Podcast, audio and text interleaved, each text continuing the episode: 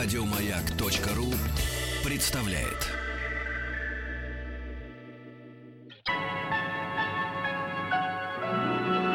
Уральские самоцветы.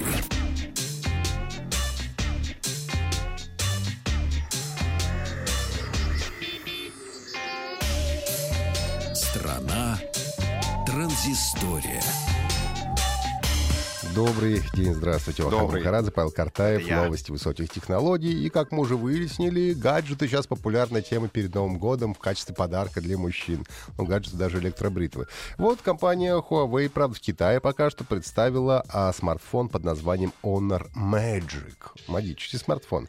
А, обладающий не похожими на другие телефоны а, марки дизайном. Я бы отметил, пожалуй, похожесть э, с Samsung Galaxy S Edge, поскольку а, стекло немножко так загнуто по краям у него, а, рамки вроде небольшие. 5-дюймовый дисплей, разрешение Quad HD, это 2560 на 1440 пикселей, что означает, что картинка будет яркой и контрастной, но с другой стороны, при таком разрешении, естественно, и батарея съедается гораздо быстрее. А если учесть, что батарея 2900 мАч, это неплохо для телефона такого разрешения, но для размера такого экрана надо, короче говоря, тестировать, смотреть, что из этого получится.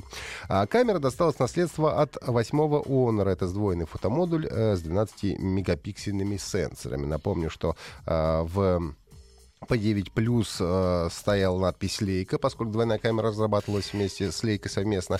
А на восьмом Honor похожий двойной модуль, но уже надпись «Лейка» не стояла, поскольку телефон был уже ну, немножко другого ценового диапазона.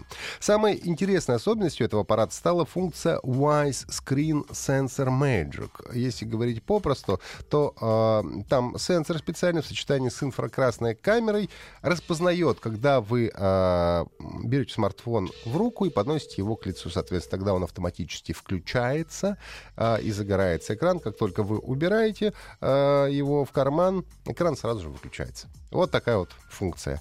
Ну и надо отметить, что в смартфоне стоит новая фирменная оболочка, которая называется Magic Life. Она э, меняет э, ИМУИ, который компания Huawei ставила во все телефоны на протяжении долгого и долгого времени.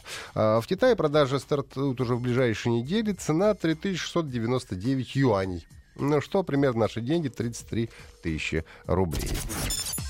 Команда сервиса Instagram похвасталась числом подписчиков. А, Это число перешло отметку в 600 миллионов человек. А, В июне отмечали прохождение 500 миллионного рубежа, и несложно посчитать, что за полгода к сервису присоединилось около 100 миллионов человек. А, За это время в Instagram запустилось, запустилось э, несколько функций новых. Это Instagram Stories, прямой эфир, а также исчезающие фото и видео в Директе. М, а, 400... И все эти функции, в общем, э, по образу и подобию Снэпчата, в котором сидит Робик Кардашьян. Робик. Да, Робик сидит Кардашьян в Снэпчате, а вот в Инстаграме теперь такие же функции есть, как и в Снэпчате. 400 миллионов активных пользователей сервиса было в прошлом сентябре, а 300 миллионов в декабре 2014 года. На прошлой неделе, в четверг, это было 15 декабря, по всему миру стартовала игра Super Mario Run. Это э, первая игра про Марио, э, которая вышла специально для мобильных устройств на iOS, то есть для айфонов и для iPad. Она пока что э, приспособлена то те, кто на андроиде, пока порадоваться не могут. Ну и, в общем-то, Марио такой культовый персонаж, чего уж говорить. Игра разошло сразу дичайшим э, тиражом. А, ее стали продавать в 62 странах мира, и продалась она в первый день м, было 2 миллиона 850 тысяч скачивания ее водопроводчика. Если сравнивать с Pokemon Go, которая тоже была дико популярна на старте продаж, так вот у покемонов было только 900 тысяч, а здесь 2 миллиона 850. Хотя, к чести покемонов, надо сказать, что покемоны запускались только в, не- в нескольких странах, а Супер Марио стартовал сразу практически по всему миру. А, В российском App Store э, полная версия стоит 749 рублей, что, конечно, немало для подобной игры. А, ну и а, в Google Play, естественно, уже появляются похожие игры, клоны под названием Mario Run Jumper и а, Super Plumber Run. Ну и, и компания Google с Google Play уже убирает эти поделки, и вы тоже будьте осторожны, поскольку официальная игра еще не вышла, не скачивайте ничего похожего, чтобы не толкнуться на вирусы или просто на низкокачественные поделки. Ну и под конец новости от компании Blizzard Entertainment, которая известна такими играми, как серия Diablo, StarCraft 1 и 2, World of Warcraft, Hearthstone и вышедший в мае Overwatch. А, компания объявила об открытии подразделения Blizzard Publishing, а, что означает, что она займется выпуском и переизданием книг а, из игровых вот этих всех вселенных. А, книжки будут передаваться по Warcraft, StarCraft и Diablo. Первыми книгами будут романы Warcraft The Last Guardian, это Джефф Краб написал, написал, и World of Warcraft Rise of the Horde, это Кристин э, Голден. Вообще очень много литературы на эту тему.